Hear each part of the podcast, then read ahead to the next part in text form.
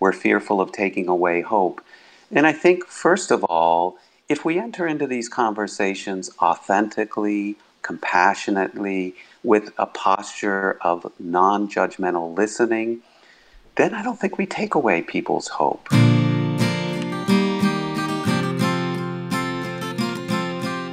Welcome to Transcending Home Care. Stan Massey of Transcend Strategy Group holds vital discussions with other experts on insights and ideas to help providers succeed in the ever changing landscape of home based healthcare. For more than 18 years now, Stan has helped providers of senior care and home based care build their brands to increase referrals, admissions, staff retention, and performance scores.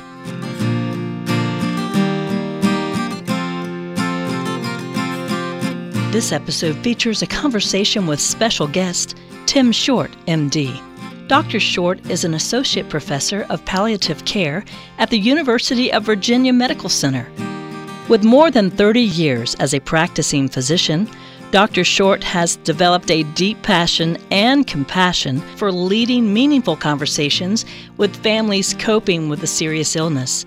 In this session, Dr. Short shares very practical yet profound advice on turning difficult conversations with patients and families into productive personal goals of care discussions.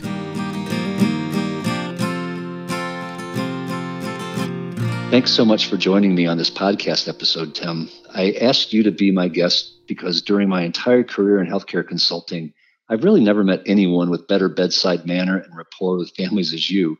And I think your perspective as a physician on having difficult conversations with patients and families is really valuable for our audience.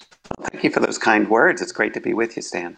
Let's start with a cultural question. Why do you think most of us, especially doctors and other clinicians in the medical field, are so afraid or hesitant to discuss bad news with patients and their families? Well, you know, there's actually some data in the literature on that. Um, Several years ago, at one of the large oncology meetings, there was a room full of 500 or so oncologists, and they asked just that question of what gives you hesitation for sharing bad news with your patients? What might make you hesitate? And and the and, and they gave them a list of answers, and the, all the oncologists in the room had little clickers so they could answer and they could tabulate. And the number one reason was a fear of taking away hope from their patients and their families. And I think it underscores that there's a real um, sacred relationship between physicians and their patients that um, can can sometimes get in the way when transitions of care need to occur. And I think we need to be aware of that. I think we need to step out of that sometimes if it's not serving the patient's best interest. Well, that makes total sense. I guess physicians and clinicians are human beings too, right? Yeah, yeah. How do you think clinical experts can overcome this point of view?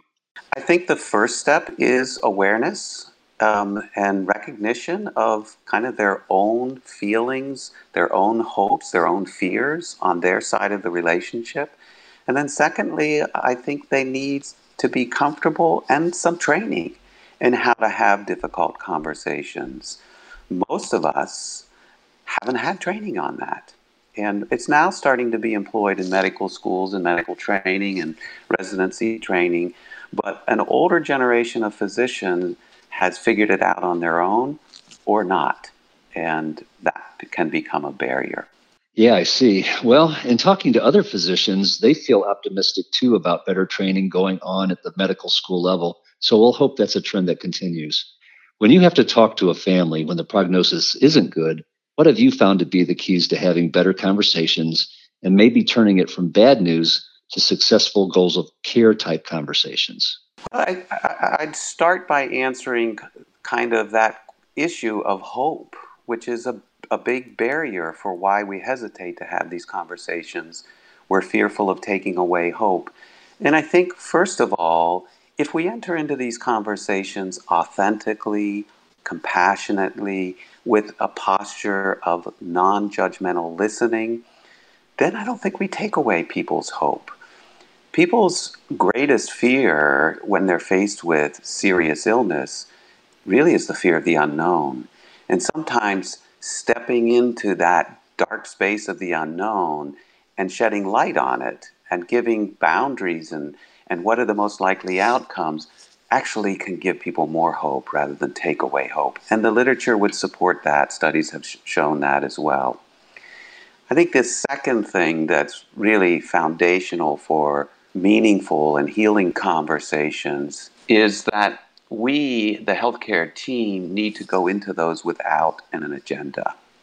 I know as a palliative doctor, I get attached agendas when I get asked to see people all the time by the referring clinician or team. Can you get this patient's code status changed? Can you get this family to understand how serious this is? They kind of were looking for me to do a Jedi mind trick and move them to a position that the team thinks they should be on. And boy, if you go in with an agenda like that, you really make your work more difficult and you really reduce the likelihood of a good outcome. I think what's really important is that you go in with no agenda but their agenda. That you kind of, and, I do that almost ceremonially every time I go into a family meeting. We all wash our hands, and I use that time to pause and to say to myself, let go of your agenda, let go of others' agendas, and be fully present to this family and this patient's agenda. And I think that is another really critical piece to having successful family meetings and honest conversations. That sounds like a very good practice. Give us some insight to your approach to some of the logistics. Who should be involved in a family meeting? Where is it best to take place? And what type of material do you go over with the family? So, I, I think the first part of who should be involved is an important piece, and it's overlooked quite a bit, really simply because of the fragmented system that we work in and the busy schedules we all hold. My experience is these family meetings are best done interprofessionally. Fundamental to the success of a family meeting is establishing trust. And I like to try to find who this family trusts or this patient trusts the most. And I physically like to be beside them. I like to kind of associate because I'm often coming in cold and as a stranger.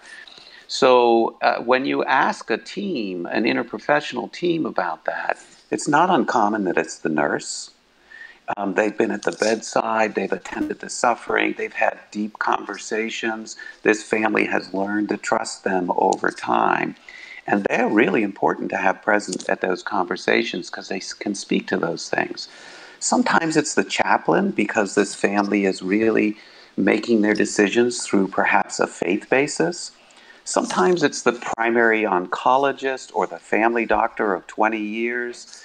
And they're really sometimes hard to get into these conversations because they often occur in the hospital, and those people are um, 15 miles away, or in, in, in the case like at, at the University of Virginia, sometimes they're 200 miles away. But reaching out to them, talking to them on the phone, or connecting them in the room via a, a speakerphone can be really, really helpful. So the composition of the team meeting with the family is really important. And how do you know who that should be? Well, I think the most important way to know is to ask the family. Who do you think you'd like to have at an important conversation from our team? In the same way, we ask them, who do you want to have from your family present? So we try to get the important players present both on the family side as well as on the team side. Those are really good insights about who to involve from the family, but how do you involve the entire interdisciplinary team in preparing for a family meeting to make sure you're covering all the essentials and you're all on the same page?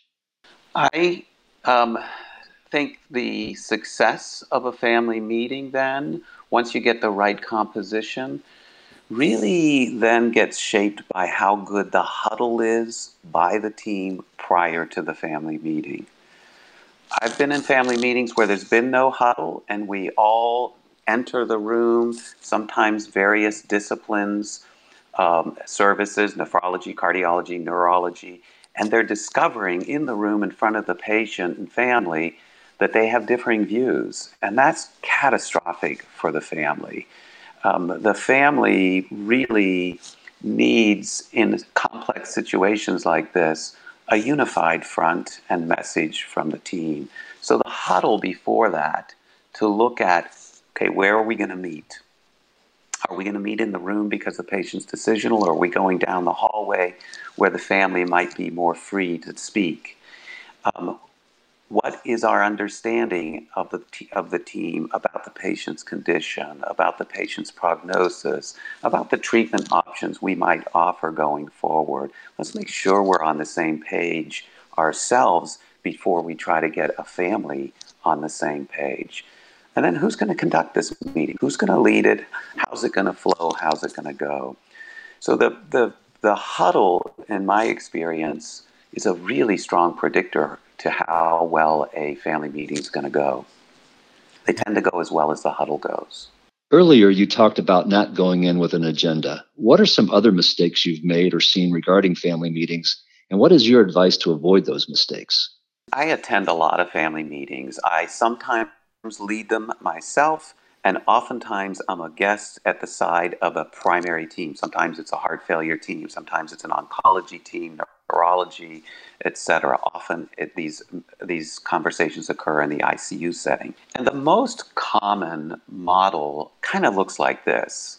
The team walks in with a trail of long coats to short coats, surround the patient and family in the room, and then they start to talk and they explain and update the patient's condition.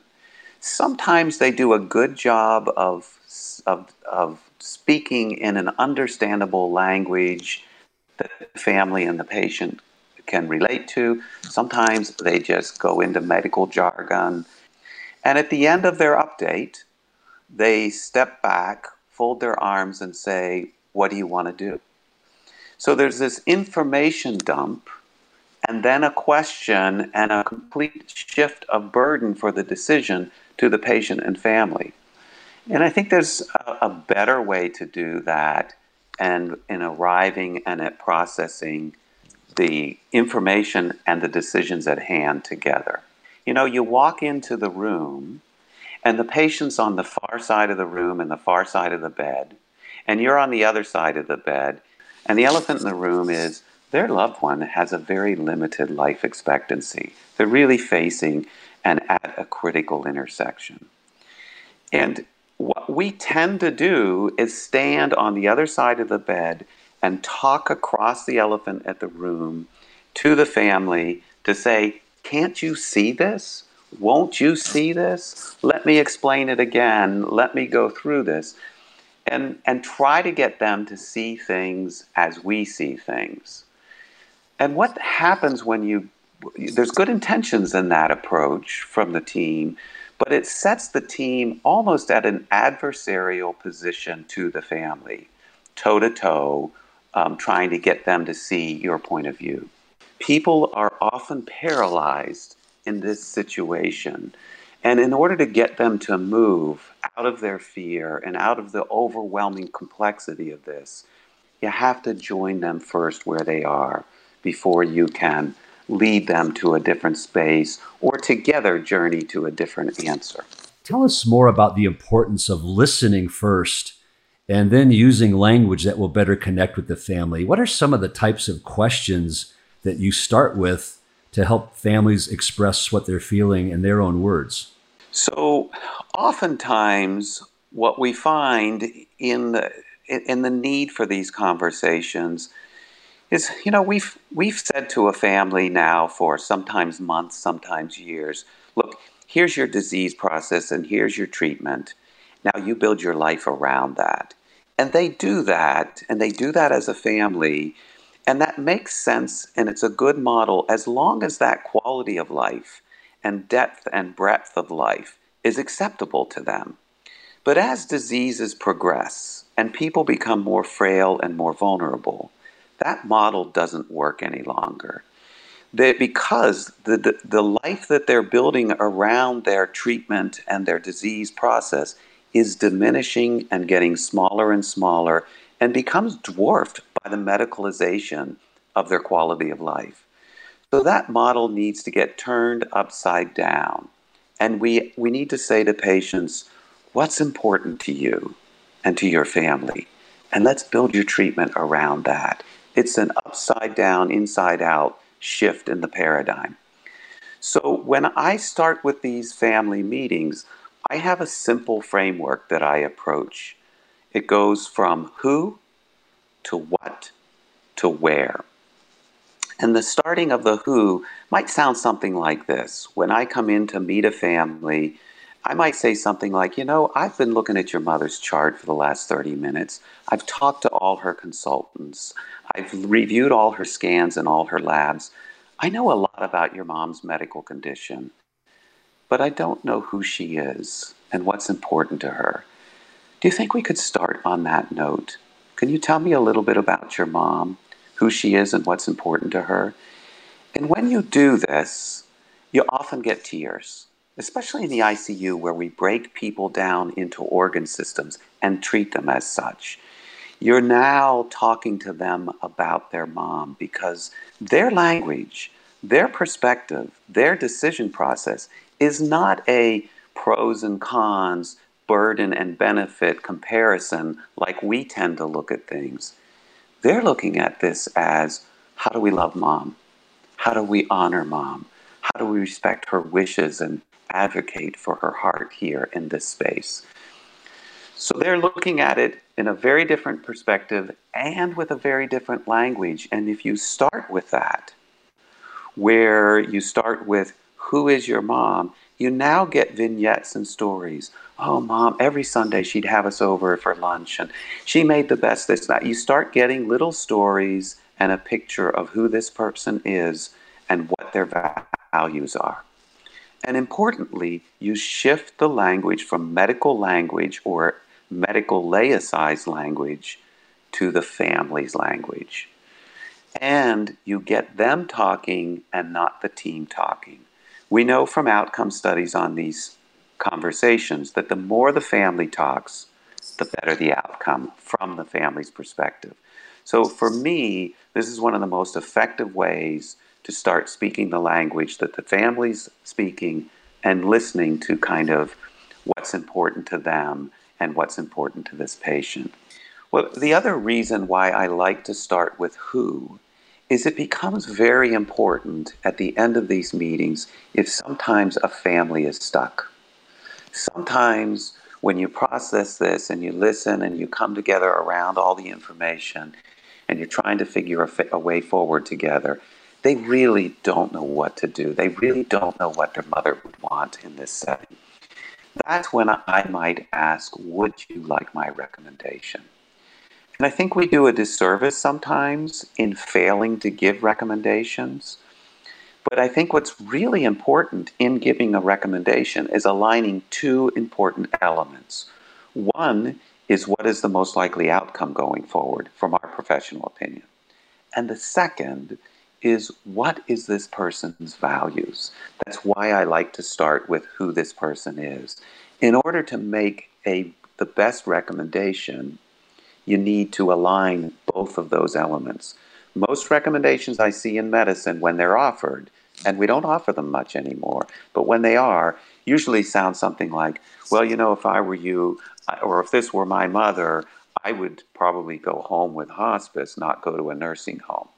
And that, because I think the most likely outcome is she's not going to get out of the nursing home. That aligns one element, the most likely outcome, but it aligns your values with that element, not her values. So for me, a recommendation might sound like, you know, from what you told me at the beginning of, of this talk was, your mom is fiercely independent. Her family is her everything. And I think the most likely outcome here is that if we continue on what we're doing now, she'll end up in a nursing home in the hands and care of others and separated from family. I wouldn't do that. I'd bring her home. I'd surround her as family and I'd support her with family and with the support of hospice. If that makes sense to you, let's talk about that. And if they say, no, mom's a fighter, she'd like to go to a nursing home, we want to give her another chance, that's fine. It's only a recommendation. I'll help them in whatever direction. My passion, my commitment is to make sure they're making a fully informed decision, and then I'll advocate for that. As long as advocating for that doesn't hurt the patient by our care, we're not obligated to offer care that is going to be harmful to the patient. And the families, when you draw boundaries, almost find relief when you can set some expectations around that teaching. Wow. Having been involved in some of these family caregiving goals at care meetings myself, I wish you were there to take that approach with my family. It sounds really compassionate to the family and those that are involved.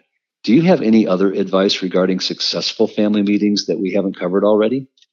I think another thing is to recognize the mutuality that's important in these meetings. Sometimes you, you have to keep a read on the family and the patient. And sometimes you can just see them start to glaze over.